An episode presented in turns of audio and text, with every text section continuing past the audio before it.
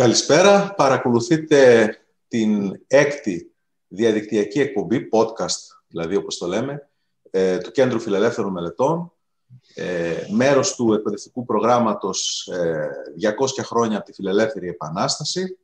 Σε αυτή τη σειρά των podcast καλούμε κορυφαίους Έλληνες, Ελληνίδες, ιστορικούς, κοινωνικούς επιστήμονες, νομικούς που ασχολούνται με την ιστορία του δικαίου για να συζητήσουμε για το μεγάλο γεγονός, το, το γεγονός το οποίο τιμούμε φέτος, γιατί έχουν περάσει 200 χρόνια, την Επανάσταση του 1821.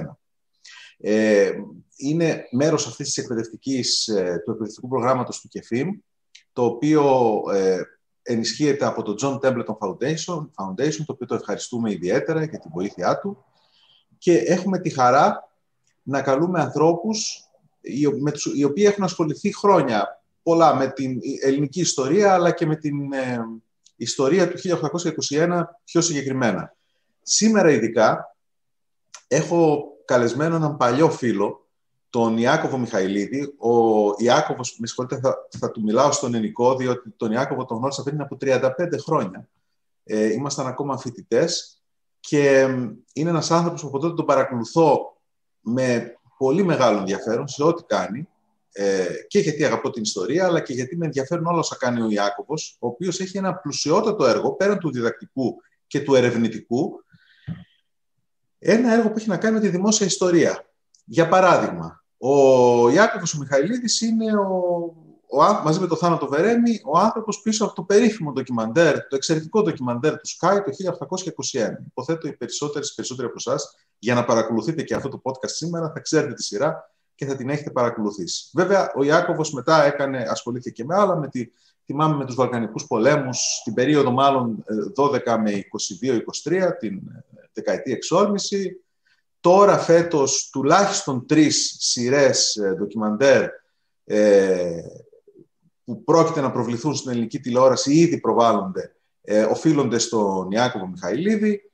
Είναι αυτός δηλαδή ο επιστημονικός σύμβουλος, αυτή για τους φιλέλληνες, στο Κοσμοτέχιστο που έχει ξεκινήσει, μία άλλη που θα έχει πάρα πολύ μεγάλο ενδιαφέρον για ένα ζήτημα το οποίο είναι άγνωστο εντελώς.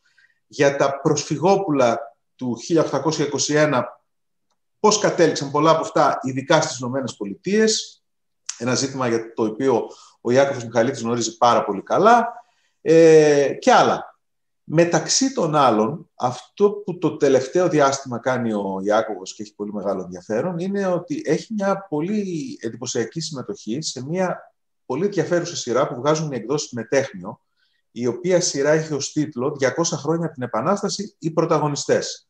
Ε, ο Ιάκωβος ο Μιχαηλίτης έχει γράψει ένα από τα βιβλιαράκια αυτά που έχουν θέμα τον εμφύλιο, λέγεται «Εσωτερικές έρηδες και διενέξεις στα χρόνια του αγώνα. Η δουλειά του για τον εμφύλιο της Επανάστασης είναι πάρα πολύ γνωστή.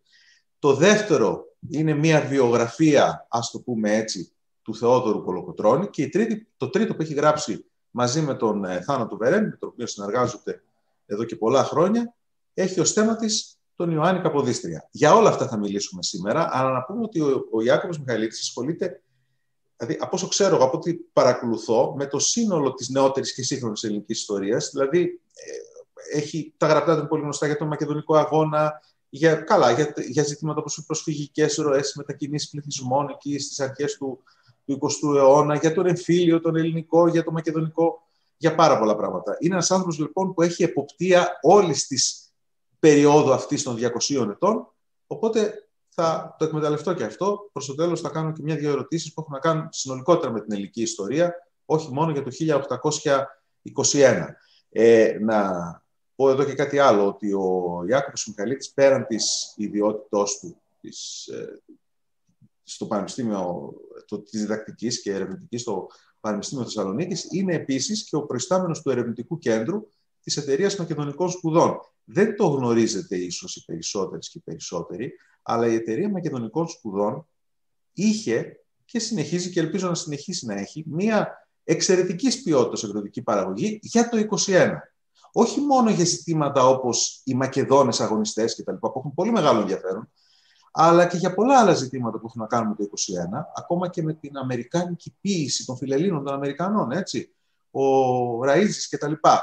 Δυστυχώς αυτές οι εκδόσεις έχουν εξαντληθεί, αλλά υπάρχουν σε όλες τις βιβλιοθήκες. Τις ψηφιοποιεί και όλας η Εταιρεία Μακεδονικών Σπουδών. Και ε, νομίζω ότι όποιο ενδιαφέρεται πραγματικά για το 2021 πρέπει οπωσδήποτε στη βιβλιοθήκη του να έχει τα έργα αυτά. Λοιπόν, μετά από αυτή την πολύ μεγάλη εισαγωγή, αλλά είναι. Ε, και, και έκοψα και τα περισσότερα που ήθελα να πω για τον Ιάκωβο. Τον ε, καλωσορίζουμε και ξεκινάμε με, με, μια πρώτη ερώτηση η οποία έχει να κάνει με την ιστορία. Ε, Ιάκωβε, τι σε τράβηξε εσένα στην ιστορία. Θυμάμαι, ήσουν πρωτοετής ή δευτεροετής όταν γνωριστήκαμε στη Θεσσαλονίκη. Ε, Είχες μπει στο ιστορικό αρχαιολογικό για ποιο λόγο; Τι ήταν αυτό που ως μαθητής στο Λύκειο, ας πούμε, είχες στο μυαλό σου; Άρη, ε, σε ευχαριστώ. Καλησπέρα σε όσους μας παρακολουθούν. Ευχαριστώ για την πρόσκληση σένα προσωπικά και το Κέντρο Φιλελεύθερων Μελετών. Δεν θέλω να πω πολλά για σένα, να πω ότι είσαι ένας άνθρωπος, η γνωριμία μας και η φιλία μας με τιμά ε, πάρα πολύ και εύχομαι ε, να είμαστε γεροί ώστε και τα επόμενα χρόνια να, να κάνουμε καλές δουλειές ε, από κοινού ακριβώς για να βοηθήσουμε την ελληνική κοινωνία να πάει ένα βήμα, ένα βήμα παραπάνω. Ε, και θα έρθω τώρα σύντομα στο ερώτημά σου. Ε, κοίταξε να δεις, η, η, ιστορία ήταν η μεγάλη μου αγάπη από τότε που ήμουν παιδί. Ε, θυμάμαι τον εαυτό μου ε, να μελετά ιστορικά βιβλία από τότε που έχω μια εικόνα για τον εαυτό μου στην παιδική ηλικία. Επομένως, ε, ε, όταν ε, και εγώ έδινα πανελλαδικές εξετάσεις και τότε φτιάχναμε το περίφημο μηχανογραφικό στα σχολεία με το χέρι, δεν ξέρω πώς είναι τώρα αν είναι το ίδιο, είχα μόνο μία επιλογή, μία επιλογή έβαλα το τμήμα Ιστορίας και Αρχαιολογίας της Θεσσαλονίκης και πέραν αυτού τίποτε. Δεν μπορούσα να φανταστώ τον εαυτό μου έξω από αυτό το πλαίσιο. Βεβαίως με τραβούσε η ιστορία ως, ε, ως επιστήμη. Ε, με ενδιαφέρε όμως και η δημόσια, η δημόσια εικόνα της, η δημόσια παρουσία της ιστορίας. Μεγαλώσαμε τη δεκαετία του, του 80 και εσύ και εγώ μια δεκαετία ε, σημαντική με αντιπαραθέσεις ιδεολογικές, πολιτικές, με προσλήψεις διαφορετικές ε, της ιστορίας και ως άνθρωποι που είχαμε στίγμα, διαβάζαμε, θέλαμε να προσπαθήσουμε να δούμε τον μύθο την, ε, την σχέση του με το ιστορικό γεγονός και την ιστορική πραγματικότητα. Ωστόσο, η, μεγάλη έκπληξη για μένα, το, το κρίσιμο ε, σημείο στάθηκε κατά τη διάρκεια των φοιτητικών μου χρόνων, όπου είχα την ε, τύχη να έχω καθηγητή έναν σπουδαίο άνθρωπο και μεγάλο επιστήμονα, τον Γιάννη τον Κολιόπουλο. Έχω δύο πνευματικούς πατέρες στο, στον χώρο των ακαδημαϊκών. Ένας είναι ο Γιάννης Οκολιόπουλος και άλλος είναι ο Θάνο Οδερέμι. Ε, εκεί λοιπόν, κατά τη διάρκεια της ε, εκπόνησης στα πρώτα στάδια της διδακτορικής μου διατριβής, καθώς ερχόμουν σε επαφή σε τόσο σημαντικό επίπεδο με τις πρωτογενείς πηγές και με ένα δύσκολο θέμα στα τέλη της δεκαετίας του 80 και στις αρχές της δεκαετίας του 90 η ενασχόληση με τυχές του μακεδονικού ζητήματος πάνω έτσι, στην, ε, στην αναταραχή μετά την διάλυση της Ιουγκοσλαβίας, στην μεγάλη συναισθηματική φόρτιση του στην Ελλάδα και όχι μόνο, τα θυμόμαστε όλα αυτά, άρχισα να αντικρίζω μέσα από τις πηγές έναν κόσμο ε, λίγο διαφορετικό ε, από αυτόν που, που είχα συνηθίσει ακόμη και στις περισσότερες πανεπιστημιακές παραδόσεις ε, να αντιλαμβάνομαι. Εκεί λοιπόν θυμάμαι μια συζήτηση που είχαμε με τον Γιάννη τον Κολιόπουλο, όταν έκπληκτο του παρουσίασα μια σειρά από έγγραφα που είχα βρει και τον ρώτησα τι κάνω τώρα με αυτά. Ε, και θυμάμαι την αντίδρασή του και αυτό είναι το πιο σπουδαιότερη παρακαταθήκη. Ότι βρίσκεσαι σε καλό σημείο αν δεν περάσεις το δικό σου ρουβίκονα, το ρουβίκονα ως ιστορικός αλλά και το ρουβίκονα ως άνθρωπος και αν δεν οριμάσεις δεν θα καταλάβεις ποτέ την ιστορία. Ήταν ένα δύσκολο εγχείρημα, μου πήρε πολύ να προσπαθήσω να ξεπεράσω όσο μπόρεσα από αυτό το πλαίσιο της ιδεολογικής μου ταυτότητας με την οποία είχα δομηθεί έως τότε και να εξελιχθώ ε, σε έναν επαγγελματία επιστήμονα. Ε, και αυτή τη συμβουλή δίνω τώρα στους φοιτητές μου και στους νεότερους. Πρέπει να το επιχειρήσουν αυτό το βήμα, πρέπει να διαβούν το δικό τους ρουβίκονα και μετά από ένα διάστημα αυτής της έντονης συναισθηματικής πίεσης, φόρτισης, όπου θα τους γεννιούνται ερωτήματα, μετά θα έρθει η λύτρωση και, και ερευνητική και προσωπική, γιατί ο δρόμος προς την ιστορία είναι ένας δρόμος πρώτα προς την αυτογνωσία. Και εκεί θα καταλάβουν τον πλούτο της ιστορίας, την πολυπλοκότητα της ιστορίας, τις πολλαπλές αναγνώσεις της και θα αισθανθούν πολύ πιο όριμοι και πολύ πιο ήσυχοι πρώτα με τη συνείδησή τους και στη συνέχεια με την, ε, με την μετάδοση και την διαμεσολάβηση της γνώσης αυτής ε, στο ευρύ κοινό. Πολύ ωραία. Πολύ καλή εισαγωγή αυτή. Και να πούμε απευθείας στα βαθιά. Βρισκόμαστε το 1817 αρχές στην Αγία Πετρούπολη και έρχεται, εμφανίζεται αυτός ο τυχοδιώκτης, ο τυχοδιώκτης με περίεργη προσωπικότητα, ο Γαλάτης, στον Καποδίστρια, να του προτείνει έτσι πολύ επιπόλαια κτλ. την αρχηγία της φιλικής εταιρείας και ο Καποδίστρια σοκάρεται. Φαντάζομαι κάτι γνωρίζει, αλλά σοκάρεται γιατί για πρώτη φορά τα βλέπει έτσι μπροστά του και μάλιστα ο Γαλάτης έχει και έγγραφα που θέλει να του δώσει. Και ένας από τους λόγους που τον σοκάρει αυτό δεν είναι αυτό που θεωρεί ο ίδιος ότι πολεότητα, λάθος, τρέλα κτλ. Είναι ότι ο ίδιος έχει ένα σχέδιο διαμορφώσει με την, με την φιλόμουσο, με την, ένα μακροπρόθεσμο σχέδιο, όριμο σχέδιο, πραγματιστικό σχέδιο ενός ανθρώπου που έχει και τη δυνατότητα να το πραγματοποιήσει. Και ξαφνικά βλέπει μια ομάδα ανθρώπων που γι' αυτόν είναι ασήμαντοι, άγνωστοι, μέχρι και λίγο πριν συναντήσει τον Ξάνθο, δεν ξέρει καν ποιο είναι ο Ξάνθος και αν είναι το πραγματικό του όνομα και τον αναζητά και του εμφανίζει το Ξάνθος ξαφνικά. Ε, Σοκάρεται λοιπόν γιατί βλέπει ότι πάει να γίνει κάτι φοβερά επικίνδυνο που και θα ανατρέψει το δικό του σχεδιασμό και επίσης μπορεί να οδηγήσει και σε αιματοκύλισμα τον ελληνισμό. Τι ακριβώς έχει στο μυαλό του ο Καποδίστριας; Ο Καποδίστριας να πούμε ότι ε, είναι ο άνθρωπος που έχει το μεγαλύτερο διπλωματικό πολιτικό αξίωμα σε όλο τον ελληνικό κόσμο στις αρχές του 19ου αιώνα. Φτάνει στην κορυφή της ε, ρουσικής διπλωματίας στην υπηρεσία του Τσάρου Αλέξανδρου του, του Πρώτου. Είναι ένας άνθρωπος ο οποίος έχει μια ευρωπαϊκή μόρφωση αλλά και ευρωπαϊκή, έναν ευρωπαϊκό ορίζοντα, συμμετέχει επί ίσης όρης ε, στις τράπεζες τις διπλωματικές και ουσιαστικά πιστεύει ο ίδιος, προσεγγίζει το ελληνικό ζήτημα μέσα από δύο άξονες θα έλεγα. Ο πρώτος, ο άξονας είναι αυτός που ε, θα λέγαμε ε, τον, τον τοποθετεί πολύ κοντά στην άποψη του Κοραή ότι ο ελληνικός λαός χρειάζεται να μορφωθεί ε, για κάποιο διάστημα να ανέβει το πνευματικό του επίπεδο για κάποιες δεκαετίες ακόμη ώστε να μπορέσει να συνειδητοποιήσει τι είναι αυτό για το οποίο θέλει να αγωνιστεί και ποιον δρόμο θέλει να ακολουθήσει στην, κατά την εθνική του χειραφέτηση. Το δεύτερο στοιχείο, ε, ο, ο Καποδίστριας προσεγγίζει το, το ελληνικό ζήτημα μέσα σε μια γενικότερη διευθέτηση των ρωσο-οθωμανικών σχέσεων στον χώρο της νοτιοανατολικής Μεσογείου. Θεωρεί λοιπόν ότι μέσα σε μια διελκυνστίδα, σε μια διαπραγμάτευση, ίσως και μετά από έναν ε, ρωσο-τουρκικό πόλεμο ε, στο μέλλον, θα μπορέσει να εργαλειοποιήσει το ελληνικό ζήτημα και να το οδηγήσει σε μια επιτυχή έκβαση ε, σύμφωνα βεβαίως με τη δική του πρόσληψη ενός συγκεντρωτικού ε, κράτους ε, το οποίο θα μπορούσε ίσως σε μια πρώτη μορφή να ακολουθεί στο πρότυπο των παραδουνάβιων ε, ηγεμονιών.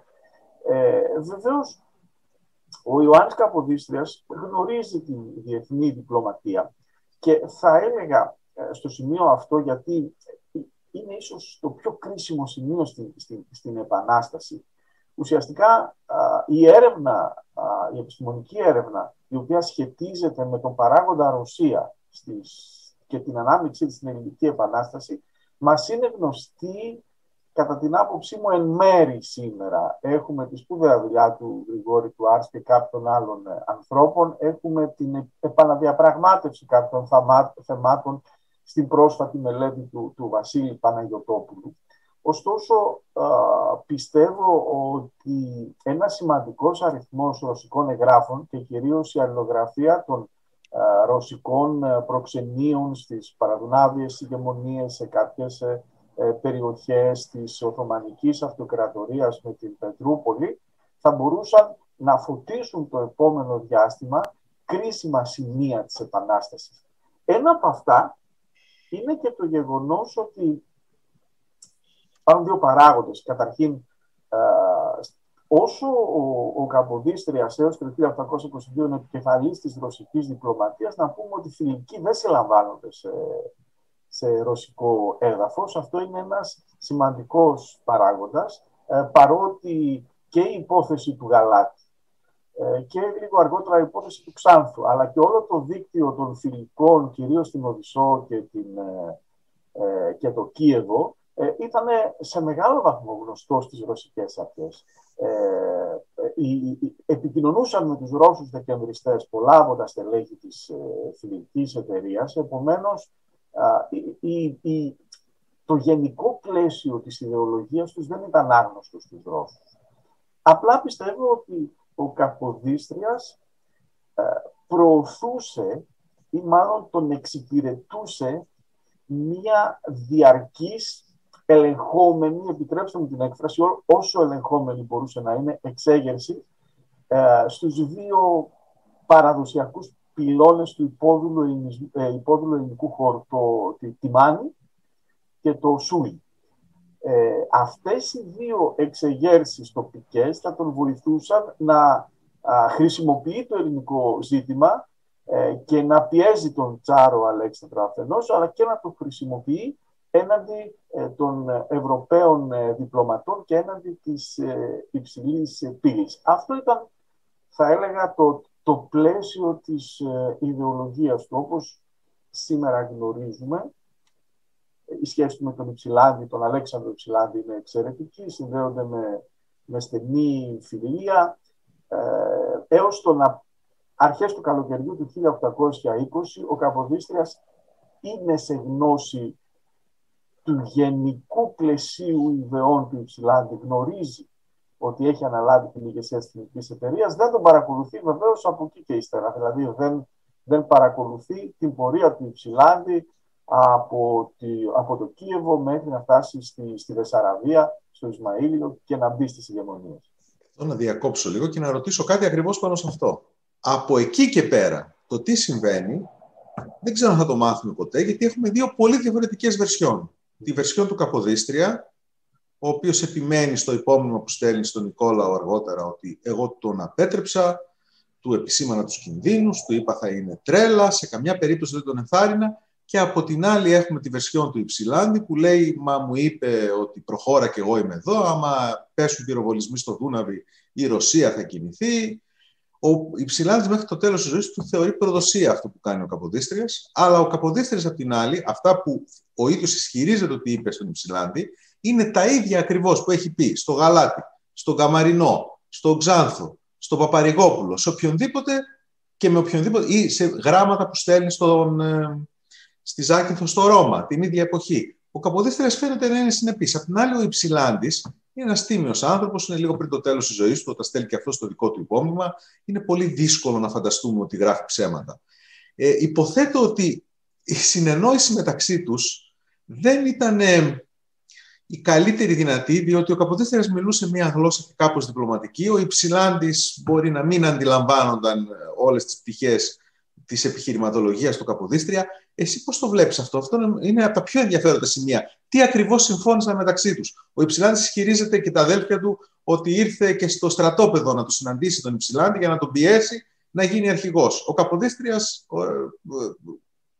ε, διαρριγνύει τα ημάτια του. Όχι σε καμιά περίπτωση, εγώ θεωρούσα από την αρχή ότι αυτό ήταν τρέλα κτλ. κτλ.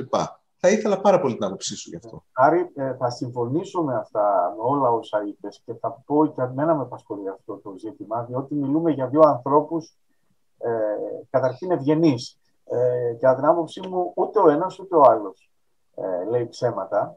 Απλώς είναι δύο διαφορετικοί κόσμοι στο ιδεολογικό επίπεδο. Ο Καποδίστριας είναι ο διπλωμάτης, μιλάει τη γλώσσα των ε, διπλωματών. Η γλώσσα των διπλωματών έως και σήμερα γνωρίζουμε ότι έχει μία αμφισημία όταν ε, την ερμηνεύεις. Μέσα στο πλαίσιο λοιπόν αυτό, ο, ο Υψηλάντης, ο οποίος ήδη είναι ένας ρομαντικός άνθρωπος, δεν έχει ιδιαίτερες διπλωματικές ε, αρετές και ήδη από την περίοδο του συνεδρίου της Βιέννης είχε εκμυστηρευτεί εκεί στην, στην Ομίγυρη σε, σε Γάλλους αξιωματικούς και ε, ότι το, το όραμά του είναι να, να στρατευτεί στην υπόθεση της απελευθέρωσης της πατρίδας του. Νομίζω ότι ε, ο, ο, ο, ο Υψηλάντης αντιλήφθηκε αυτό που ήθελε να αντιληφθεί από τα λεγόμενα του, του Καποδίστρια, γιατί ο Καποδίστριας δεν στερούνταν πατριωτισμού, ε, ασφαλώς και ήθελε να δει την, ε, την ε, πατρίδα του ε, ελεύθερη. Ωστόσο, ο τρόπος με τον οποίο το χειρίστηκε, που ήταν συνεχής στις διπλωματικές του αρχές, δεν έγινε αντιληπτός με τον ίδιο τρόπο από τον Υψηλάντη. Αυτό συμβαίνει πολλές φορές και, και, και σήμερα. Ο τρόπος, πολλές φορές οι άνθρωποι ερμηνεύουμε ε, κάποια πράγματα, απομονώνουμε κάποιες ε, φράσεις ή τις δίνουμε λίγο μεγαλύτερες διαστάσεις γιατί, γιατί απλώς μας εξυπηρετούν ε, περισσότερο ή γιατί αυτό είναι το πλαίσιο μέσα στο οποίο ε, τις, ε, τις αντιλαμβανόμαστε. και να τονίσω ότι και οι δύο ήθελαν την, την, την, ελευθερία. Αυτό δεν υπάρχει αμφιβολία. Άρα μέσα σε μια τέτοια γενική συζήτηση σίγουρα θα υπήρχαν και πράγματα στα οποία ταυτίζονταν απόλυτα. Αλλά όταν φτάναμε στο προκείμενο, εκεί τα πράγματα διαφοροποιούνται. Ε, πάμε 7 χρόνια αργότερα. Ο Καποδίστριας μόλις έχει έτσι στην Ελλάδα, έχει αναλάβει την εξουσία και πέφτει πάνω του ένα βουνό, όχι απλώς βουνό, το Everest των προβλημάτων, διότι μεταξύ όλων των άλλων έχουμε και την επιδημία στην αρχή της θητείας του. Και υπάρχει αυτή η σκηνή που περιγράφει ο Τραγούμης, που είναι απελπισμένος ένα βράδυ και του λέει του Τραγούμη, είδατε τι κάνατε, βγάλατε μόνοι σας τα μάτια σας. Ο Τραγούμης, νεαρός, ενθουσιώδης, προσβάλλεται από αυτό. Τι εννοείς, δηλαδή, δεν έπρεπε να γίνει επανάσταση. Και τους λέει ο Καποδίστριος ότι τι καταφέραμε, αυτό το, το κρατήδιο που δεν είναι καν ε, στην πραγματικότητα ελεύθερο, ανεξάρτητο κτλ. Νομίζω ότι, και θα μου πεις αν συμφωνήσει ή όχι, ότι ο Καποδίστριας θεωρεί, προφανώς θα στηρίξει με κάθε τρόπο μετά την Ελληνική Επανάσταση, αυτό είναι δεδομένο, δεν το συζητάμε, γι' αυτό χάνει και την, τη θέση του ουσιαστικά, μετά από τη Γενέβη κάνει ό,τι μπορεί, τα πάντα, όμως συνεχίζει να, να, το, να πιστεύει αυτό το οποίο το γράφει και με σκληρό τρόπο ο Αλέξανδρος Μαυροκορδάτος στο Δημήτριο Υψηλάντη, ότι αυτό που κάνατε ήταν τρέλα, τώρα να δούμε πώς θα τα μαζέψουμε. Ε, μάλιστα, όταν φεύγει ο Μαυροκορδάτος με την Πίζα για να πάει στη, να κατέβει στην Πελοπόννησο ο, και πληροφορεί ο Ιγνάτιος τον Καποδίστρια, ο Καποδίστρια θεωρεί πολύ θετικό αυτό το γεγονός για να μαζευτεί αυτή η κατάσταση την οποία έχει προκαλέσει η φιλική. Δεδομένου ότι αυτή την άποψη, όπως πάρα πολύ σωστά είπες, την είχε ο Κοραής, την είχε ο Μαυροκορδάτο, την είχε ο Ιγνάτιος, την είχε ο, πιθανόν ο Καρατζάς, την είχε ο Στούτζας. Όλες οι σημαντικές προσωπικότητες, με πρώτο τον Καποδίστρια βέβαια, την πιο σημαντική από όλους εκείνη την εποχή.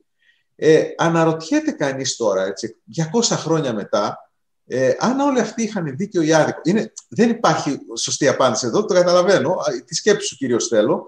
Ε, αυτοί οι, οι τρελοί, οι μικροί, οι το ασήμαντοι κατά κάποιο τρόπο Έλληνες, οι οποίοι ξεσήκωσαν ένα ολόκληρο γένος, το μετέτρεψαν, αυτό πιστεύω, το λέω εγώ, στη, στην πορεία αυτή ε, η οποία είχε φοβερά μεγάλες ταχύτητες, μετατράπηκε πραγματικά σε ένα έθνος με τα χαρακτηριστικά τα οποία γνωρίζουμε σήμερα μέσα σε αυτή τη διαδικασία, η οποία έκανε ένα έργο με πολύ μεγάλη αποτελεσματικότητα. Αυτό φάνηκε την άρεξη του 21, όταν ξεσπάνε αιστείες παντού. Ε, αυτοί οι άνθρωποι τελικώς, τι τους οφείλουμε εμείς σήμερα, ήτανε τρέλα αυτό που κάνανε; Ήτανε τρέλα. Το λέει και ο Κολοκοτρόνη. Το ξέρεις πολύ καλά το Κολοκοτρόνη. Λέει: Άμα είχαμε αποτύχει, τώρα όλοι θα μας έλεγαν ότι είμαστε προδότες. Τώρα, επειδή πετύχαμε, γι' αυτό είμαστε ήρωες. Αλλά ήταν τρέλα αυτό που κάναμε. Για πες μου λίγο για αυτή την τρέλα. Πώς τη βλέπεις, και προσ, προσπαθώντας να μείνουμε στην εποχή όσο γίνεται περισσότερο, δηλαδή να αποφύγουμε την, την εκ των υστέρων εύκολη ας πούμε, απόδοση ευθυνών ή ε, επένων. Ε, κοίταξε, ε, είναι πολύ σωστός και πάει ο προβληματισμός σου και είναι ακριβώς ε, στην ουσία του ελληνικού ζητήματος και της ελληνικής επανάστασης και αυτό μόνο κάποιος ο οποίος έχει προχωρήσει πολύ στην ανάγνωση και έχει εξαντλήσει και την πρώτη και τη δεύτερη γραφή και την τρίτη γραφή μπορεί να φτάσει και σε συγχαίρω σε αυτό το πράγμα, δηλαδή παρακολουθώ και αυτά που, που γράφεις και αυτά που ε, που λες και θα τα ζήλευαν επαγγελματίες ιστορικοί. Εγώ τα ζηλεύω. Δηλαδή. Καλά, είσαι. Είναι παλιός μου φίλος, 35 χρόνια για αυτά τα λέει αυτά. όχι, όχι, δεν τα λέω. Ε, έχω μια έκφραση του σειρμού. Θα πω ότι η Επανάσταση δεν γίνεται με ραντεβού και δεν γίνεται από νοικοκυρέους. Ε, την επανάσταση την κάνουν αυτοί που δεν έχουν να χάσουν τίποτε. Την κάνει ο Γρηγόριος Δικαίος, ο εξολέστατος, αυτός που του είπε ότι ο παλαιόν πατρόν Γερμανός, ε, εσένα και όλους τους υπολείπους εκεί στη Φιλική και να σας κρεμάσουν δεν έχετε ούτε το σαρκείο σας. Τι έχετε, ποιο είναι το διακύβευμα το δικό σας. Είχε δίκιο. Έτσι γίνεται ε, μια επανάσταση και εκ των υστέρων αυτή η επανάσταση ανάλογα με την εξέλιξή της ε, αφήνει το αποτύπωμά της στην ιστοριογραφία. Αν η Ελληνική Επανάσταση είχε αποτύχει θα ήταν κάτι σαν ε, τα ορλοφικά, η κίνηση του Υψηλάντη στις ηγεμονίες, μια παράτομη κίνηση, τρεις φορές άλλαξαν τα, τα επαναστατικά σχέδια, θα μας φαινόταν ε, τελείως ε, ανεδαφική, να το πω έτσι, με μετριοπαθείς ε, όρους, αλλά και, και, και όλος ο επαναστατικός αναβρασμός. για μένα και πάλι αυτό που τονίζω και, και με συγκινεί στην, στην Επανάσταση είναι ότι ενώ έχουμε ε, αυτόν τον κατακαιρματισμένο ελληνικό χώρο, είτε είναι γεωγραφικά, είτε είναι οικονομικά κατακαιρματισμένος, είτε είναι κοινωνικά, ε, αυτές ακριβώς οι μεγάλες του διαιρέσεις, ε, όλες αυτές μετά το 1814 μπαίνουν σε ένα πλαίσιο, μαζεύονται και αυτό το πλαίσιο είναι η φιλική εταιρεία. Ε, αυτό είναι εντυπωσιακό. Ε, όταν ε, φτάνουμε ας πούμε στην τελική φάση της Επανάστασης, δηλαδή από το καλοκαίρι του 1820 ε, και μετά και στέλνονται τα μηνύματα της Επανάστασης και στην εφορία της Πελοποννήσου και στη Ζάκυνθο και στην Κωνσταντινούπολη και στα κατατόπους στελέχη είναι, είναι εντυπωσιακό και φυσικά δεν θα το μάθουμε ποτέ στην ολότητά του, λόγω της φύσης της δράσης της φιλικής εταιρείας, ο τρόπος με τον οποίο ε, αντιδρούν τα, τα στελέχη της. Δεν είναι τυχαίο, για παράδειγμα, ότι ο Θεόδωρος Κολοκοτρώνης, ο οποίος λαμβάνει μηνύματα από τη φιλική εταιρεία και από τον ίδιο τον Αλέξανδρο Ψηλάδη που στέλνονται τον Ιούνιο του 1820 και τον βρίσκουν στη Ζάκυνθο, τον παρακολουθούν οι, οι, οι αγγλικές αρχές τι κάνει όταν τον Ιανουάριο του, του 21 επιστρέφει στην, στην, στον αγαπημένο του Μοριά, πού πηγαίνει, πηγαίνει να δει τον Πετρόμπελη. Δεν είναι τυχαίο που πηγαίνει στους Μανιάτες, δεν είναι τυχαίο, δεν πηγαίνει μόνο για λόγους ασφαλείας. Θα μπορούσε ο Κολοκοτρό να πάει οπουδήποτε ε, ήθελε και να αποβιβαστεί. Διότι συναντάται και συνομολογεί με τον έτερο μεγάλο πελοποννησιακό πόλο, τον εκπρόσωπο δηλαδή του, του κόσμου των Κοντζαμπάσιδων ε, στην, στην Πελοπόννησο, μοιημένο και αυτόν στη φιλική εταιρεία, συνομολογούν το κοινό πλαίσιο δράσης. Αυτό είναι εντυπωσιακό. Δύο άνθρωποι, ένας κάπος και ένας άρχοντας, εκείνη τη στιγμή, ε, δίχως κρατούν τις ιδιαιτερότητές τους, αλλά συμπλέουν για τον κοινό σκοπό. Αυτό δεν είχε γίνει στα ορολογικά. Αυτό το πλαίσιο το διαμόρφωσε μόνο η Εθνική Εταιρεία μετά το 1814, γι' αυτό και με συγκινεί ιδιαίτερα ο τρόπος τον οποίο ποτέ θα το μάθουμε στην ολότητά του, ε, ο τρόπος με τον οποίο μπόρεσε να συντονίσει αυτές τις φατρίες, τις φυλές των υπόδουλων Ελλήνων στον κοινό, στον κοινό σκοπό, σε ένα μήνυμο τουλάχιστον στόχο. Νομίζω εδώ ο κεντρικός χαρακτήρας σε αυτή τη συμφιλίωση και των Μανιατών αλλά και των Σουλιωτών πετυχαίνει και τα δύο. Είναι ο Περεβός. Μια προσωπικότητα μυθιστορηματική, διότι είναι και ο σύντροφος του, του Ρίγα, έτσι, που τη γλιτώνει.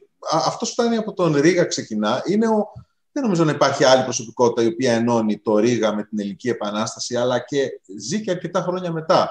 Οπότε έχει μία ε, ή ο Αναγνωστάρα, άνθρωποι δηλαδή οι οποίοι παίζουν πολύ σημαντικό ρόλο. Βέβαια, ο Κολοκοτρόνη θα βρεθεί στο προσκήνιο. Πριν πάμε στον Κολοκοτρόνη, στον Κολοκοτρόνη θα πήγαινα, αλλά επειδή έδειξε σε ένα ζήτημα το οποίο για μένα είναι πάρα πολύ ενδιαφέρον, θέλω να κάνω μια ερώτηση πάνω σε αυτό. Μίλησες για τον κατακαιρματισμό. Δεν νομίζω να υπάρχει. Προσπαθώ να σκεφτώ μια παρόμοια επανάσταση, όχι μόνο την περίοδο των επαναστάσεων, αλλά και αργότερα. Που ένας λαός να ξεσηκωθεί, που έχει τόσες διαφορές μεταξύ τους, είναι τόσο ε, κατακαιρματισμένος. Είναι τόσο διαφορετικές οι εμπειρίες της κατάκτησης. Έχουμε τους κριτικούς που τους έχουν οι μουσουλμάνοι, οι οποίοι είναι και αυτοί κριτικοί, κάτω από το μαχαίρι, κυριολεκτικά, δηλαδή εκεί η κατάκτηση είναι τρομακτική. Έχουμε τους χιώτες που ζουν καλύτερα από οποιονδήποτε κάτοικο της Οθωμανικής Αυτοκρατορίας. Έχουμε δίπλα στην Πελοπόννησο τη, τη μονεβασιά που οι χριστιανοί με τους μουσουλμάνους ζουν ειρηνικά και με πολύ εξαιρετικές σχέσεις και δίπλα τη Μεθόνη και την Κορώνη που οι χριστιανοί ζουν στο χειρότερο δυνατό ε, τύπο κατάκτησης. Ε, έχουμε Έλληνες οι οποίοι είναι διασκορπισμένοι, η φιλική εταιρεία, όλα τα μέλη της σχεδόν, δεν ξέρω πόσο 60-70% βρίσκονται εκτός του χώρου. Πώς να τον ενώσει αυτό το δηλαδή, αυτό το πράγμα που κατορθώνει η φιλική εταιρεία ε, είναι πραγματικά απίστευτο. Είναι πραγματικά απίστευτο και νομίζω ότι η αποτελεσματικότητά της είναι, αποτελεί ένα παράδειγμα για τη διεθνή ιστορία των επαναστάσεων. Δεν γνωρίζω αν υπάρχει κάτι αντίστοιχο σε μυστική οργάνωση που οργανώνει κάτι τόσο ε, ε, κατακαιρματισμένο, αλλά και με τόσες αντιφάσεις. Έτσι είναι, συμφωνώ. Και επειδή ανέφερε στον Χριστόφορο Περεβό μια εμβληματική μορφή της Επανάστασης, η φιλική εταιρεία ε, αγνοούμε με, με ποιον ακριβώς τρόπο έγινε αυτό. Πάτησε πάνω στο υπόστρωμα του δικτύου του Παύσο Ρίγας Βελεστιλής. Αυτό το δίκτυο του Ρίγα Βελεστιλή, ε, με το διαβαλκανικό του ε, χαρακτήρα, και λόγω της φύσης και λόγω του τραγικού του τέλους και των, των συντρόφων του, ποτέ δεν μάθαμε πόσο καλά οργανωμένο, τι επιρροές είχε και πώς αυτές οι επιρροές πέρασαν από τις, από τις ε, ελληνικές ε, κοινότητες στις, στις παρικίες στην επόμενη γενιά στελεχών, των στελεχών δηλαδή που, που διαμόρφωσε η φιλική εταιρεία. Σίγουρα θα υπάρχουν κι άλλοι άνθρωποι μαζί με τον Χριστόφορο Περεβό οι οποίοι αποτελούσαν τον συνδετικό κρίκο. Οι περισσότεροι από αυτούς προφανώς βρίσκονταν στις παραδουνάδες ε, ε, ηγεμονίες και επικοινωνούσαν κυρίως με την, με την Βιέννη αλλά και άλλες περιοχές, το Σεμλίνο και το Βελιγράδι ε, και την Τεργέστη. Ε, αυτό όμως το δίκτυο που προφανώς γινόταν μέσα α, α, αφενός από μικρέμπορους και, αλλά και από λούμπεν στοιχεία τα οποία ζυμώνονταν μέσα στον επαναστατικό αναβρασμό που κυκλοφορεί σε όλη την Ευρωπαϊκή ε, Ήπειρο από την Ιβυρική Χερσόνησο μέχρι την Ιταλική αυτό ε, φοβάμαι ότι δεν θα το μάθουμε ποτέ. Πώς δηλαδή μεταβαίνουμε από ένα δίκτυο που έχει στήσει ο Ρήγας Φεραίος, κατά την άποψή μου ήταν περισσότερο οργανωμένο ή τουλάχιστον είχε διατηρούσε περισσότερες επιρροές από όσες γνωρίζουμε, γιατί αυτό που εκβάλλει. Και σήμερα ακόμη οι, οι, οι περισσότεροι από εμάς αγνοούμε ποιο ήταν το σχέδιο της φιλικής εταιρείας. Οι περισσότεροι έχοντας και την εμπειρία του κράτους στο οποίο ζούμε θεωρούμε ότι το, το, το, το πρότυπο της Επανάστασης ήταν αυτό, ενώ δεν ήταν, δεν ήταν αυτό, επηρεαζόταν σε, σε μεγάλο βαθμό από την ελληνική αυτοκρατορία του Ρήγα και διαμορφώθηκε τοις πράγμασι μέσα από την επαναστατική κατάσταση που διαμορφώθηκε κυρίως μετά το 1824 και το 1825 και εκεί ο Γιώργος Κάνινγκ έπαιξε νομίζω τον πλέον καθοριστικό ρόλο σε αυτή τη μεταβολή. Μια που είπαμε για Ρίγα, δεν μπορώ να μπαίνω στον πειρασμό να πω γιατί, για, για αυτό που συνέβη, περιγράφει ο Χόλαντ που έρχεται στη Θεσσαλονίκη το 1812 και περνάει μια-δυο βραδιές εκεί στο σπίτι του Αυστριακού του προξένου και γνωρίζει νεαρές Ελληνίδες, οι οποίες είναι οι κόρες του προξένου, των άλλων προξένων εκεί της περιοχής, οι οποίες τραγουδάνε τα τραγούδια του Ρίγα Φεραίου. Έτσι. Δηλαδή, ε, είναι ο, αυτό, εγώ το ονομάζω έτσι αυτό που γράφω, είναι ο, ο Έλληνας Τόμας Πέιν, ναι. ο, ο Ρίγας Φεραίος. Δηλαδή, αυτό που λέει, έλεγε ο Άνταμς για τον Τόμας Πέιν, καλό το σπαθί του Άσχητον, αν δεν υπήρχε ο Τόμας Πέιν, δεν θα είχε γίνει τίποτα. Κάτι ανάλογο νομίζω πατάει πάνω στην παράδοση του. Δεν ξέρω για το δίκτυο. Για το δίκτυο δεν ξέρω, δεν γνωρίζω. Αλλά οπωσδήποτε την παράδοση την προφορική του, η παράδοση του προφορικού του Ρίγα δημιούργησε στα κρίσιμα άτομα, τα άτομα τα οποία θα αποτελέσουν τον κορμό, το σκελετό της φιλικής εταιρείας, ε, σίγουρα ναι, θα μου επιτρέψει αυτό, Άρη, να κάνω μια ε, επισήμανση, δίχως να θεωρηθεί, ας το πω, ένας τοπικισμός. Ε, η, η, επανάσταση στη Μακεδονία και το επαναστατικό δίκτυο των Μακεδόνων ε, επίσης δεν έχει μελετηθεί στο βαθμό. Θα έπρεπε παρότι η Εταιρεία Μακεδονικών Σπουδών και κυρίως παλαιότερες ε, γενιές έχουν κάνει σημαντική μελέτη. Τι εννοώ; οι, οι Μακεδόνες πραγματευθάδες από την περίοδο της Οθωμανικής κυριαρχίας και κυρίως τον 17ο αιώνα είναι κατεξοχήν αυτοί, οι, οι, αυτοί τους οποίους ο Τρόγιαν Στογιάνοβιτς περιγράφει ε, στην, στην κλασική του μελέτη είναι αυτοί που φτάνουν στο Σεμλίνο, στις ηγεμονίες, ε, στην Οδυσσό, στην Τεργέστη και στη Βιέννη. Δεν είναι τυχαίο ότι πάρα πολλοί, περισσότεροι προβεβλημένοι ε, σύντροφοι του Ρίγα Φεραίου, Μακεδόνες ήταν, δεν είναι τυχαίο ότι σε αρκετούς Μακεδόνες πατάει, ακουμπάει και ο ίδιος ο Αλέξανδρος Υψηλάδης και δεν είναι μόνο ο Γιώργος Λασάνης.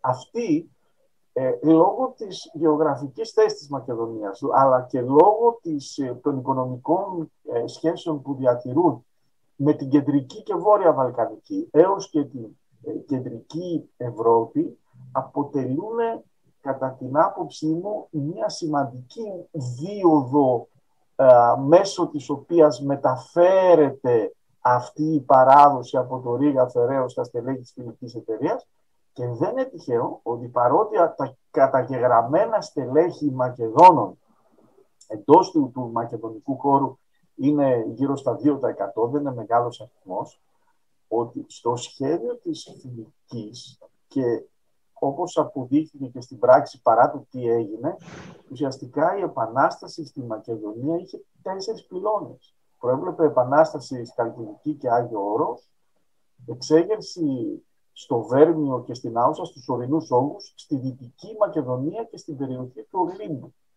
Ε, δεν μιλούμε με το αν, αλλά αυτή η επανάσταση, η οποία για λόγους που δεν είναι του παρόντος δεν ξέσπασε ταυτόχρονα, σε συνδυασμό με αυτό που οι φιλικοί πάντοτε επιδίωκαν και προσπάθησαν μέσω κυρίως Μακεδόνων, ε, Μακεδόνων στελεχών να το επιτύχουν, δηλαδή να, να, να πάρουν με το μέρος τους τους Σέρβους, αν δηλαδή είχαμε και μια ταυτόχρονη σερβική εξέγερση στην κεντρική Βαλκανική, ενδεχομένως κάποια πράγματα να είχαν εξελιχθεί διαφορετικά.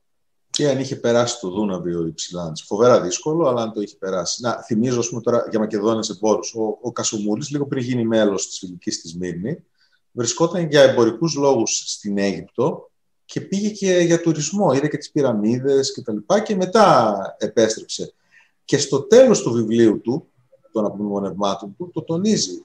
Δεν οργάνωσαν αυτή την επανάσταση προεστή και στρατιωτική, αλλά έμποροι. Και ήταν ένας από αυτούς και ο οποίος μάλιστα πολέμησε και πολύ γενναία. Ε, ο παπάς που έδωσε τα πάντα για την επανάσταση, τα πάντα, κυριολεκτικά τα πάντα, στο τέλος και, και, τη, και τη ζωή του. Μάλιστα ο τρόπος που πεθαίνει από, κατά πάσα πιθανότητα έπαθε κάποια α, καρδιακή προσβολή από, τις, από την στεναχώρια και την αποτυχία, ας πούμε, η οποία δεν... Πολύ ωραία. Ε, να πάμε στο Κολοκοτρώνη, γιατί έχεις ασχοληθεί όχι τώρα μόνο και πολύ παλαιότερα, νομίζω είναι υπεύθυνος και για την ο, εκπομπή του Sky για το Κολοκοτρώνη όταν ε, είχε κάνει ο Sky τότε εκείνη την... Ε, τη, το, το, το, τι ήταν, ένας, ένα είδος ας πούμε δημοσκόπησης για το ποιοι είναι οι πιο δημοφιλείς Έλληνες ιστορικά ένας από αυτούς βέβαια ήταν ο Κολοκοτρώνης.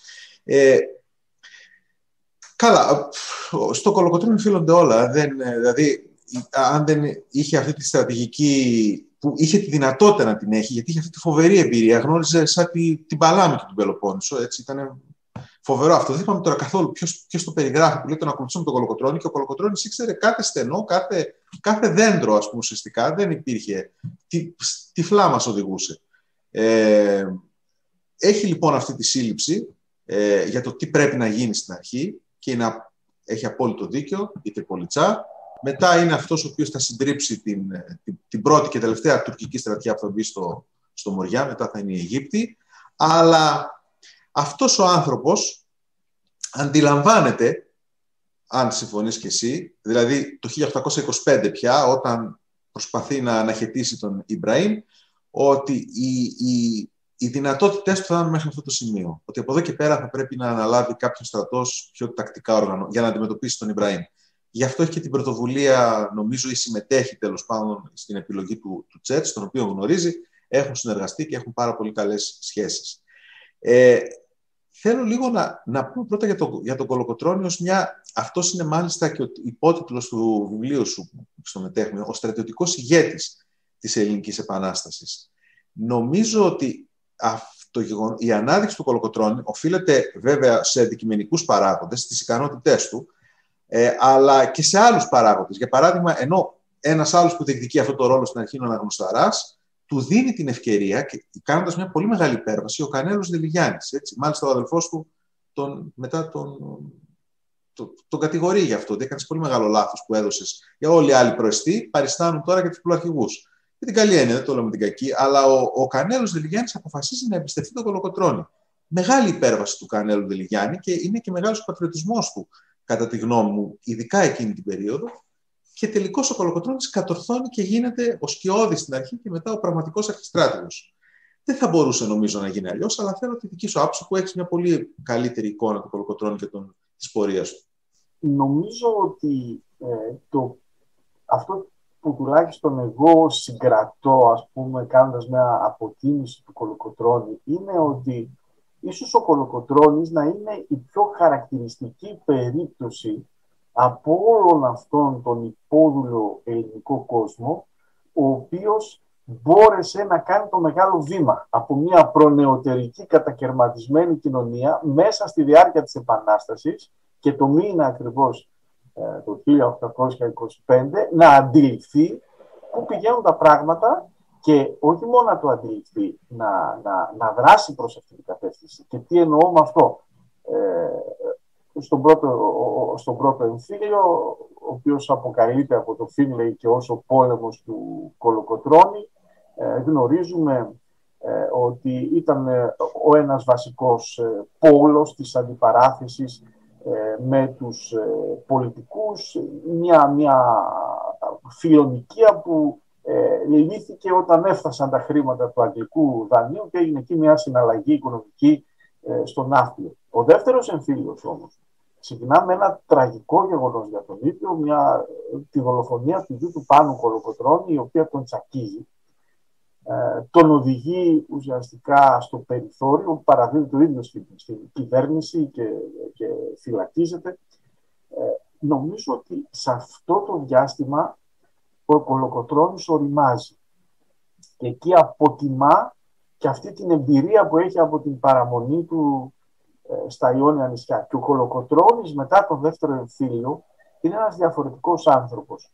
Αν στη διάρκεια των δύο εμφυλίων πολέμων και ειδικά στον πρώτο είχε συμμετοχή, είναι αυτός που ε, μετά τη δολοφονία του Καποτίστρια ουσιαστικά εγγυάται την τάξη και την ασφάλεια στο εσωτερικό του, του, το, στο εσωτερικό των Ελλήνων, διότι πολύ εύκολο ήταν το αιματοκλείσμα, αλλά μπαίνει μπροστά είναι αυτός που έχει καταλάβει τις δυνατότητες του και ενώ το αρχικό του σχέδιο, αυτό το οποίο ε, ήθελε, αυτό το οποίο μπορούσε να αντιληφθεί τι ήθελε ο Κολοκοτρώνης, φανταζόταν ένα πρότυπο ηγεμονιών. Έτσι, αυτό ήθελε υπό την ε, προστασία του, του Ρώσου αυτοκράτορα. Αυτός ήταν ο κόσμος του.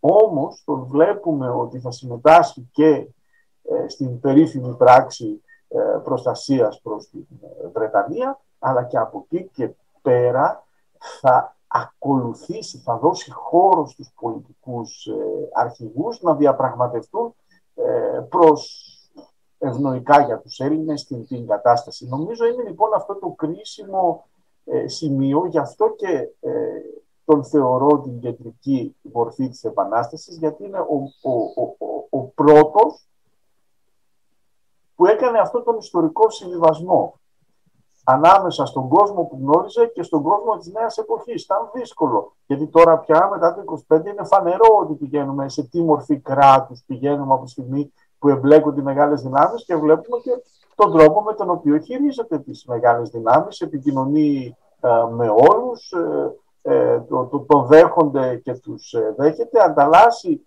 ε, απόψεις και δεν αντίθετος προς μια κατεύθυνση ακόμη και δυτικότροπη ε, ενός υποδιαμόρφωση ελληνικού κράτους. Αυτό είναι πολύ σημαντικό. Οφείλουμε να το, το αναγνωρίσουμε, ε, διότι αν είχε ε, ακολουθήσει μια διαφορετική τακτική, κανείς δεν μπορεί να προεξοφλήσει το τι θα είχε γίνει και θα ήταν ε, η μοίρα του γνωρίζουμε τι έγινε και στις περιπτώσεις άλλων μεγάλων ε, οπλαρχηγών, ε, κυρίως της ε, στερεάς Ελλάδας, όπως ήταν ο Οδυσσέας Ανδρούζος ή μετά ο Γιώργος Καραϊσκάκης. Ο Κολοκοτρώνης ακολουθεί μια άλλη πορεία.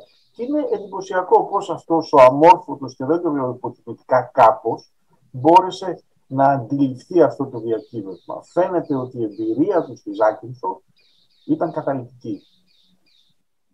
Ναι.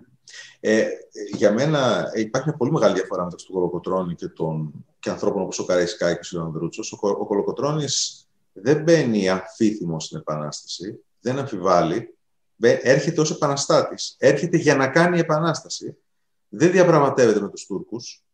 Δεν, είναι τα, καλά, δεν υπάρχει παράδοση για, τα, για καπάκια στην Πελοπόννησο και δεν υπάρχει και ευκαιρία για καπάκια, αλλά ο τρόπος που διαχειρίζεται που αντιμετωπίζει αυτούς που έχουν αμφιβολίες, που αλλάζουν στρατόπεδο με τον Ιμπραήμ, δεν το ανέχεται αυτό ο Κολοκοτρώνης και έρχεται σε σύγκρουση μαζί τους. Είναι πολύ διαφορετική, γι' αυτό και είναι και ο ένας πεθαίνει με αυτό τον, τον τιμημένο τρόπο, δηλαδή όταν πεθαίνει ο Κολοκοτρώνης έχει αναγνωριστεί πια από όλους, έτσι, δεν το συζητώ. Ενώ ο, ο Ανδρούτσος ήταν τραγικό το τέλος του, ο Δέκα Ρισκάκης ε, έχουμε αυτή τη φοβερή μεταστροφή, είναι πιο ενδιαφέρουσα προσωπικότητα. Αλλά ποιο να πρωτοσυζητήσεις τώρα ανάμεσα σε όλους αυτούς. Εγώ επικεντρώνομαι κυρίως μία ερώτηση για τον σε αυτά που, που, που έχεις γράψει τώρα πρόσφατα και τα έχω δει. Ε, μία ερώτηση για τον εμφύλιο.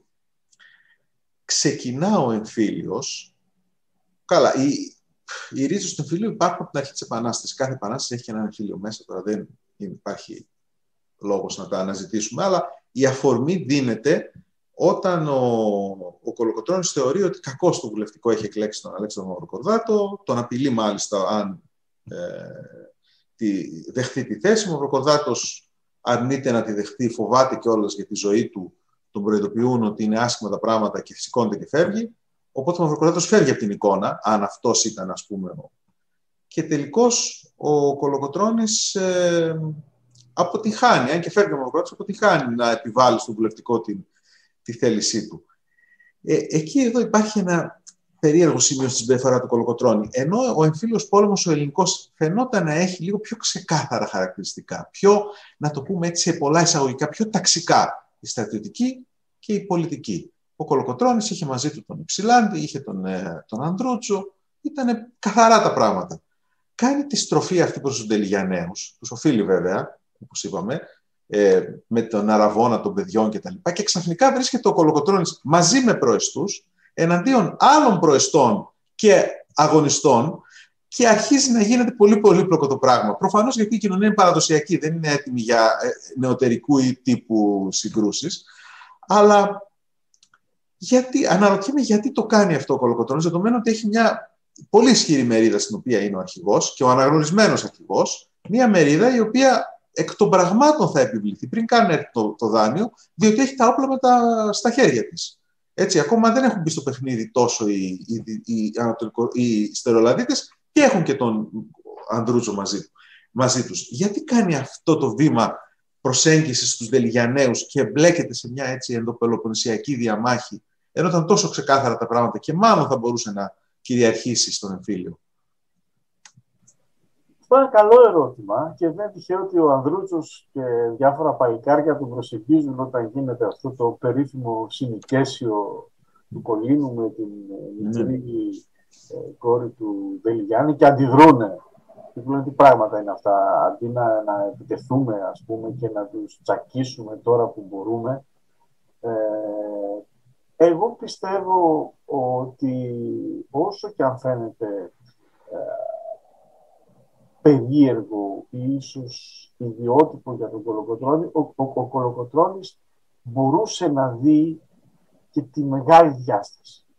Μπορούσε να αντιληφθεί τι ακριβώς ε, γινόταν στην, στην Επανάσταση, ποιες ήταν οι σχέσεις με τους Τούρκους, ποιες ήταν οι τοπικές ε, σχέσεις ανάμεσα στα διάφορα κοινωνικά στρώματα και δεν πιστεύω ότι ε, ήθελε να αντιμετωπίσει δυναμικά και βία εξαντώνοντας τους, ας το πω, κοινωνικούς ή πολιτικούς του ε, αντιπάλους. Αυτό το πράγμα δεν έγινε μόνος σε εκείνο το κρίσιμο ε, σημείο. Ε, ε, έχει ξεκινήσει ήδη από την άφηξη του Δημητρίου Ψηλάνδη. Όταν έφτασε πάλι απειλήθηκε σύραξη και ήταν αυτός που καθησύχασε τους στρατιώτες. Πιστεύω λοιπόν ότι δεν θα οθούσε τα πράγματα προς μια τέτοια κατεύθυνση γιατί από την άλλη ε, ακριβώς επειδή ήταν μωραΐτης και υπήρχε αυτός ο κατακαιρματισμός, μπορούσε να διακρίνει ότι ούτε και το αντίπερο στρατόπεδο ήταν τόσο στεγανοποιημένο η πολιτική και όπως αποδείχθηκε σύντομα ότι διασπάστηκαν οι κοτζαμπάσιδες της ε, Πελοποννήσου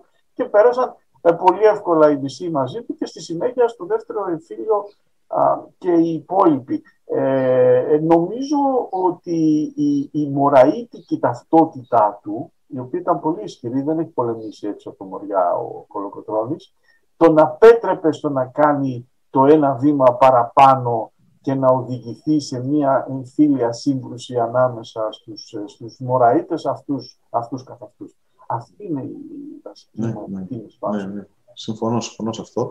Και τελικώς τα πράγματα ομαλοποιούνται όταν πια ο Μοριάς είναι ενιαίος.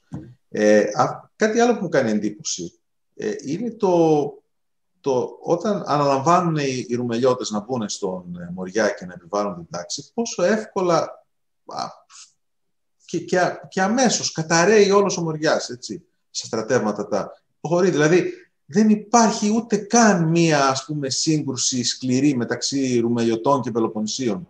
Οι, οι, οι, οι, οι Μωραΐτες, γιατί έχουν, είναι είναι απογοητευμένοι, δεν, δεν μπορούν να συγκριθούν στρατιωτικά με τους Ρουμελιώτες. Είναι πάρα πολύ εύκολη η επικράτηση πολύ πιο εύκολο από θα περίμενε κανείς όταν βλέπεις ποιοι είναι απέναντι στους Ρουμελιώτες. Έτσι. Είναι άνθρωποι όπως ο Κολοκοτρώνης, όπως ο Νικηταράς, όπως η, ο, ο Ζαΐμις και ο Λόντος που έχουν εξελιχθεί πράγματι σε, ε, και, και σε πλαχηγούς κατά κάποιο τρόπο προς τους. Είναι η, ο, ο Πετρόμπεϊς και όμως επιβάλλονται με πολύ μεγάλη ευκολία οι Ρουμελιώτες.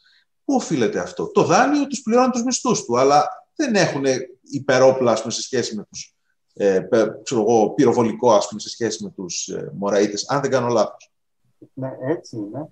Νομίζω ότι ε, και πάλι σε αυτό το σημείο ο ρόλος του Κολοκοτρώνη είναι σημαντικός και επειδή ο δεύτερος εμφύλιος είναι σύντομος όσον αφορά ναι. το σκέλος, το, το, το στρατιωτικό του ας πούμε, το γεγονός ότι γίνεται τόσο γρήγορα στην πρώτη ουσιαστικά σύγκρουση που γίνεται, στη χαρακτηρίζουμε σύγκρουση, σκοτώνεται ο Πάνος, ναι. Ε, και αναφέρουν οι πηγές ότι ο, ο, ο έχει πέσει σε τόσο βαθιά μελαγχολία, δεν έχει διάθεση πια να ασχοληθεί με τίποτε άλλο. Επομένως είναι ανθρώπινο που παίρνει κάποιο, κάποιο χρονικό διάστημα. Δεν υπάρχει κάποιος αδιαφυσβήτητος ηγέτης ώστε να μπορέσει να τον ε, διαδεχθεί και να συντονίσει τους ε, ε, Πελοποννησίους και γι' αυτό ε, καταραίει τόσο εύκολα μια ενδεχόμενη πελοποννησιακή αντίσταση και το, και το δείχνει ο ίδιο ο Κολοκοτρώνη, ο οποίος παραδίδεται στην κυβέρνηση. Δεν, δεν, δεν προσπαθεί να διαφύγει, ενώ πολλοί πρόκριτοι ε, το κάνουν αυτό και, και φεύγουν. Ο ίδιος ε, παραμένει και πηγαίνει αυτόκλητος, ας πούμε, ε, για να παραδοθεί στην, στην κυβέρνηση. Για, για, για αυτό η δολοφονία του Πάνου σε συνδυασμό με όλες τις εξελίξεις είναι καθοριστική για την, ε, θα λέγαμε, αυτή την μετατόπιση του Κολοκοτρώνη από έναν σπουδαίο πλαρχηγό αλλά τοπικό ηγέτη Μωραήτη σε ένα εθνικό πρότυπο στη διάρκεια. Στο δεύτερο μισό της Επανάστασης συμβαίνει, mm. συμβαίνει mm. αυτό. Ναι. Όταν ε, θα βγει από τη φυλακή, πραγματικά θα... Ε, πολύ ωραία. Πάμε λίγο στον ε, Καποδίστρια, καθώς τελειώνει ο χρόνος ε, που έχουμε στη διάθεσή μας. Ε, έρχεται λοιπόν ο Καποδίστριας το 1828 και είναι πραγματικά η μοναδική. Δηλαδή, αυτό που γράφουν οι Times όταν, μετά τη δολοφονία του, ότι παρά τα, ε, τα λάθη που έκανε και το ασκήσαμε κριτική, αυτό που συνέβη είναι καταστροφή για τους Έλληνες, λένε οι Times, γιατί είναι ο μόνος που μπορούσε να κάνει αυτή τη δουλειά. Δεν υπάρχει καμιά αμφιβολία γι' αυτό. Ε, το πολιτικό του σχέδιο ποιο ήταν. Ξεκινάει με, μία, με την αναστολή του συντάγματος, την οποία τη ζητά ως προϋπόθεση, δεν την επιβάλλει ο ίδιος, αυτό να το τονίσουμε, αλλά θεωρεί δεδομένο ότι το, το, αυτό το, το σούπερ φιλελεύθερο και δημοκρατικό σύνταγμα της Τριζίνας που είναι στα πρότυπα τα αμερικάνικα και όλα, δεν, σε καμιά περίπτωση δεν θα τον εξυπηρετούσε εκεί στην πρώτη φάση. Το πολιτιακό, και το πολιτικό αλλά και το πολιτικό του σχέδιο, το μακροπρόθεσμο, ποιο είναι; Θεωρεί δεδομένο ότι θα πρέπει να συνεργαστεί κάποια στιγμή με ένα βασιλιά ή αυτό το. Γιατί εδώ υπάρχει και μια αντίφαση. Ωραία. Δεν είναι πια προσωρινά τα πράγματα στην Ελλάδα. Ο Καποδίστρια είχε εκλεγεί για 7 χρόνια. Τι σημαίνει 7 χρόνια; 7 χρόνια σημαίνει μια προεδρική θητεία κανονικότατη και μάλιστα πολύ μεγαλύτερη από την Αμερικάνικη που έχουν στο μυαλό τους. Οπότε εκεί υπάρχουν προφανώς πολλοί Έλληνες που ελπίζουν ότι δεν θα έρθει τελικώ ένας βασιλιάς. Ε, ίσως και ο Καποδίστριας έχει κατηγορηθεί γι' αυτό. Εγώ νομίζω ότι είναι άδικη, άδικη κατηγορία εναντίον του, ότι αυτός απεθάρρυνε τον, τον Λεοπόλδο. Τι έχει στο μυαλό του έτσι, κάπως πιο μακροπρόθεσμα για τα επόμενα 4-5 χρόνια ε, και πολιτικά και πολιτιακά. Τι σχεδιάζει; Νομίζω ότι ο Καποδίστριας είπαμε ότι είναι ο, ο κορυφαίος Έλληνας διπλωμάτης των αρχών του 19ου αιώνα, αλλά όσο κι αν, που εγώ το πιστεύω, είχε προετοιμάσει τον εαυτό του για τη στιγμή ε, αυτή, όσο κι αν μετά την ε, απομάκρυνσή του από τη ρωσική ε, διπλωματία και όταν βρέσκεται στη Γενέβη προχωρεί σε διεργασίες που ουσιαστικά προετοιμάζουν την έλευσή τους στην Ελλάδα, δεν είχε την εικόνα του, του υπόδουλου ελληνισμού της πραγματικότητας, δηλαδή εν της πράγματος, όπως διαμορφώνεται στο, στο πεδίο. Και έτσι όταν φτάνει στον Ναύπλιο και μετά στην, ε, στην Έγινα και αρχίζει από την πρώτη κιόλας στιγμή να συνειδητοποιεί ε, τι συμβαίνει, επειδή είναι πάρα πολύ επιφυλακτικός και το λέω ο Κομισά ουσιαστικά ε, έχει κακή εικόνα για τους περισσότερους από τους Έλληνες και όχι μόνο τους ε, και το, και το δίχτυ, ε, στηρίζεται σε μια ολιγομελή ομάδα. Ολιγομελή ομάδα η οποία α, πολλοί από αυτούς είναι πτανήσιοι ή είναι άνθρωποι που θα έρθουν εκ των υστέρων με συστατικές από στενούς του φίλους από την Ευρώπη για να τους συμπαρασταθούν, αλλά δεν προλαβαίνει να ζυμωθεί μέσα στις ελληνικές ε, εξελίξεις και να φτιάξει και ο ίδιος κάποιες συμμαχίες, γιατί χρειάζεται συμμαχίες προκειμένου να μπορέσει να αντιμετωπίσει την κατάσταση. Η, η, η, η δυσμενής αυτή κατάσταση, η οποία επιταχύνεται όλο και περισσότερο καθώς περνούν οι μήνες και τα, και τα χρόνια, α, αφενός τον απομονώνει από το μεγάλο μέρος, όχι του λαού, αλλά κυρίως του δικτύου των ανθρώπων, οι οποίοι έχουν λόγος στις, ε, ε, στις δημόσιες υποθέσεις και στον προσανατολισμό της Ελλάδας και έχουν λόγο και με τη δράση τους αλλά και με τις επαφές που διατηρούν και οι ίδιοι. ε, με τις ε, μεγάλες δυνάμεις. Έτσι, νομίζω ότι από ένα σημείο και μετά ο τρόπος με τον οποίο σκέπτεται δεν είναι ο κλασικός τρόπος του παλιού καποδίστρια του διπλωμάτη που μπορούσε να δει και να διαγνώσει παίρνοντας όλες τις παραμέτρους της ε, διεθνούς ε, διπλωματίας. Επομένως, το πρότυπο του ήταν ένα συγκεντρωτικό κράτος, δεν υπάρχει, μια, δεν υπάρχει καμία αμφιβολία προς αυτό, αλλά από εκεί και πέρα προσπαθούσε να ισορροπήσει ανάμεσα στις τρεις μεγάλες δυνάμεις. Είχε δηλώσει στον Νικόλαο όταν έφευγε ότι αν πιστεύετε ότι εγώ ε, πηγαίνοντας στην Ελλάδα θα ανάψω τις δικές σας δάδες, δηλαδή θα καταστήσω την Ελλάδα ε, ζώνη ρωσικής επιρροής, ε, κάνετε λάθος. Εκεί λοιπόν ε, προσπάθησε και κράτησε αποστάσεις και προσπαθούσε να, να διαπιστώσει και πώς διαμορφώνονταν οι σχέσεις στο ίδιο των δυνάμεων για να, για να φτιάξει το πολιτικό του όραμα. Δεν νομίζω ότι ήταν απόλυτος προς μια, πέρα από μια μορφή συγκεντρωτισμού, αυτό σε σχέση με το με την, με την ύπαρξη βασιλιά μονάρχη ήταν κάτι που θα το ε, διαμόρφωνε ανάμεσα με τα, ανάλογα με τα δεδομένα της στιγμής. Και όταν έγινε αυτό, πιστεύω ότι είχε χάσει το κύριο διπλωματικό του προσόν των προηγουμένων ετών. Δηλαδή, οι εσωτερικές διεργασίες, οι αντιπαραθέσεις και η διαμάχη με την αντιπολίτευση τον εμπόδισε ε, στο να προτάξει ένα πιο ολοκληρωμένο σχέδιο ε, για τη διαμόρφωση του, του ελληνικού ε, κράτους. Ε, και γι' αυτό και πιστεύω και το γράφω ότι τελικά βάδισε αυτό το, το δρόμο, το μοναχικό μέχρι τη δολοφονία του σαν να ήταν προετοιμασμένος γι' αυτό. Αυτό είχε σχέση και με το προσωπικό του χαρακτήρα, με την, με την έντονη θρησκευτικότητά του, το μοναχικό του βίο ε, και το γεγονός ότι όσο περνούσαν τα χρόνια απομονωνόταν όλο και περισσότερο από τους, ε, ακόμη και τους ε, στενούς του συνεργάτες, δηλαδή ακόμη και τον ε, Δημήτριο Ψηλάντη, τον Θεόδωρο Κοροκοντρώνη, τους πιο κοντινούς τους ανθρώπους, ποτέ δεν τους είδε και δεν τους περιέβαλε με την απόλυτη εμπιστοσύνη. Έχει κατηγορηθεί το περιβάλλον γι' αυτό φυσικά και κυρίως στα αδέρφια του, ε, αλλά ε, υποτίμησε ή δεν μπόρεσε να διαγνώσει ή δεν είχε το χρόνο να το κάνει ε, τη δυναμική ε, των διαφόρων κοινωνικών και πολιτικών ομάδων που είχαν διαμορφωθεί εντός του, του υποδιαμόρφωση ας πούμε του ελληνικού κράτους. Ναι. Είχα συμβεί πράγματα στη διάρκεια της Επανάστασης που ο Καποδίστριας δεν τα γνώριζε, δεν τα είχε ζήσει, δεν μπορούσε να τα εκτιμήσει με τον τρόπο που έπρεπε. Αυτή η ριζοσπαστικοποίηση το γεγονός ότι οι, οι φιλελεύθεροι είχαν κατορθώσει να ελέγχουν πλήρως τον τύπο και την ορολογία της Επανάστασης και λέξεις που ήταν άγνωστες στους Έλληνες νωρίτερα ε, ήταν πια κομμάτι της ταυτότητάς τους, έστω και επιπόλαια, έστω και επιφανειακά, επιδερμικά. Και αυτό οδήγησε στο τραγικό τέλος, το οποίο είναι, είναι, είναι τραγικό από πάρα πολλές απόψεις. Είναι τραγικό γιατί ένας άνθρωπος που έρχεται να, πολύ σωστά να θυσιαστεί για την Ελλάδα, δολοφονείται, ε, δεν δολοφονείται από μία ίντρικα των μεγάλων δυνάμεων, όπως πιστεύω. Δεν είναι προφανές αυτό τώρα ότι η Αγγλία δεν είχε καμιά απολύτως εμπλοκή. Η Γαλλία ε, νόμιζα η Μαυρομιχάλης ότι τους καλύψει, δεν τους κάλυψε. Ε, δολοφονείται από ο ένας από τους δύο δολοφόνους, ο Γεωργάκης Μαυρομιχάλης, είναι ένα ήρωα τη Επανάστασης.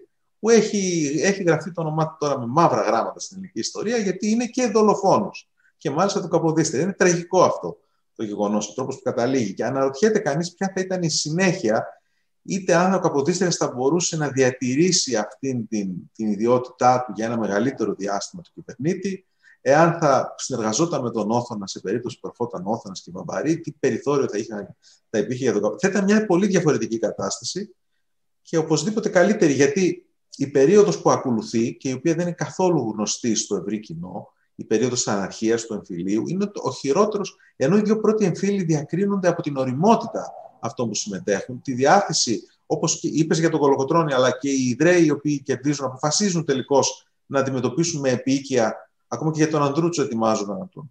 Αυτός ήταν και ο λόγος που δολοφονήθηκε άλλωστε, να του δοθεί χάρη. Ε, ο τρίτος εμφύλιος μετά τον Καποδίστρια δείχνει πάρα πολύ καλά και δίνει και ένα, και ένα ηχηρό έτσι, μάθημα στους φιλελεύθερους, οι οποίοι όταν θα έρθουν οι Βαβαροί θα καθίσουν σούζα. Προσοχή, γιατί καταλαβαίνουν τι καταστροφή ε, ήταν αυτή της αναρχίας. Ε, Ιάκωβ, είχαμε μια πολύ ωραία συζήτηση για το 2021, αλλά δεν μπορώ να μην πω στον πειρασμό. Να σε ρωτήσω, ε, θα είδες ίσως και τη δημοσκόπηση του Κέντρου Φιλελεύθερων Μελετών. Έχουμε αυτή την ερώτηση για το, για το ποιο θεωρείται το μεγαλύτερο επίτευγμα της Ελλάδος ε, τα τελευταία 200 χρόνια, μετά την Επανάσταση βέβαια. Θα ήθελα τη δική σου απάντηση σε αυτή την ερώτηση.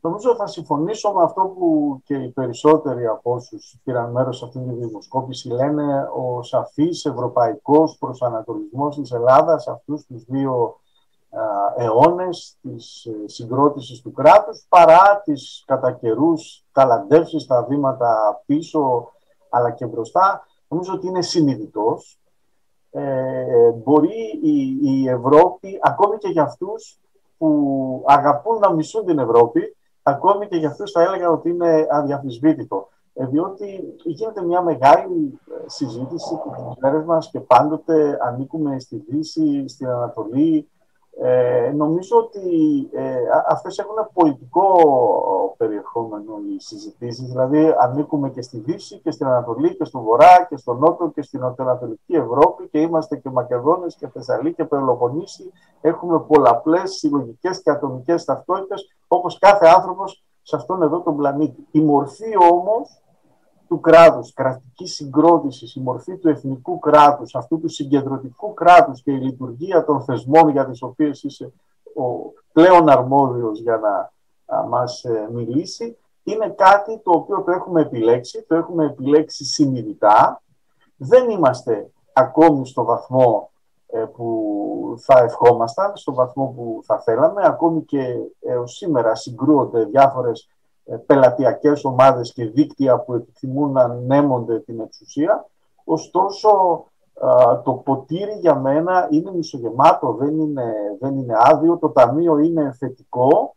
Ε, η μορφή του εθνικού κράτους μέσα σε ένα παγκοσμιοποιημένο περιβάλλον ε, σήμερα είναι μια μορφή συλλογικής, δημοκρατικής, φιλελεύθερης αντιμετώπισης, μέσα στην οποία έως και σήμερα, δεν ξέρω τι μπορεί να γίνει αύριο, η ιστορία συνεχίζεται, τα ατομικά και συλλογικά δικαιώματα ε, προστατεύονται καλύτερα από οποιοδήποτε άλλο πολιτιακό μόρφωμα.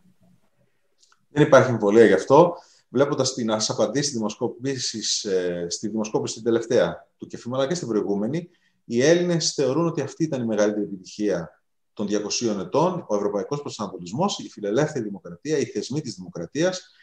Αυτό πραγματικά μπορούμε να το δούμε σε μια, μεγα... μια προοπτική τώρα πια και να, να πούμε με, με ασφάλεια ότι αυτό που ζήτησαν οι Έλληνες τότε, όχι απλώς την ανεξαρτησία τους, αλλά να αποτελέσουν κομμάτι της Ευρώπης, κοιτάζοντας προς τη Δυτική Ευρώπη, η διακήρυξη της 1ης Πρώτου 1822 νομίζω ότι τα λέει με τον καλύτερο δυνατό τρόπο.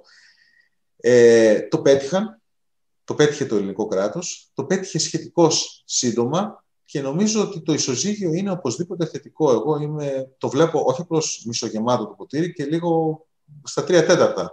Όχι τα τέσσερα τέταρτα, δεν είμαστε το πρότυπο της Δανίας εμείς. η Δανία πρότυπο δικό μας. Ε, ως προς αυτό αποτύχαμε. Από την άλλη όμως η Ελλάδα, ε, νομίζω ότι η σημερινή Ελλάδα θα έκανε τους περισσότερους τουλάχιστον τους αγωνιστές εκείνης της περίοδου περήφανους. Ότι κατόρθωσαν μεταξύ και για έναν άλλο λόγο, το σκεφτόμουν καθώς τώρα μελετώ την Επανάσταση, κάθε αιστεία η οποία ξέσπασε το 1821 την Άνοιξη, άντε και το καλοκαίρι, σε οποιαδήποτε, δεν ξέρω αν κάνω λάθος να με συγχωρέσεις, σήμερα αποτελεί κομμάτι του ελληνικού κράτους. Δεν νομίζω να ξέσπασε κάπου η Επανάσταση και να μην αποτελεί κομμάτι. Είχες, ήσουν, Άρης, με συγχωρείς, σαν να ήμουν στο μυαλό μου ναι. Ε, θα έλεγα ότι στο σχέδιο της φιλικής εταιρείας και όπως ξέσπασαν οι επαναστατικές αιστείες απέδειξαν την, την ενότητα του ελληνισμού παρά τον κατακαιρματισμό της και το ελληνικό κράτος ακριβώς ήρθε αυτό να το επιβεβαιώσει. Γι' αυτό και όλοι μας ε, αναγνωρίζουμε ένα μέρος της ταυτότητάς μας και της ατομικής και της συλλογικής και της τοπικής μέσα στην ε, γενικότερη συλλογική ελληνική μας ε, ταυτότητα. Ε, είμαι απολύτως σίγουρος ότι οι προτεργάτες της, οι πατέρες της ελληνικής ανεξαρτησίας θα ήταν περήφανοι για την πορεία του, για αυτό που πέτυχαν. Άξιζε αυτό το οποίο έκανα και, και για αυτό το λόγο τους χρωστούμε ευγνωμοσύνη. Εγώ ευχαριστώ πάρα πολύ το, το φίλο μου τον Ιάκωβο του Μιχαηλίδη, αυτόν τον εξαιρετικό συνάδελφο, ιστορικό, ένα μειονέκτημα έχει, δεν θα το θίξω.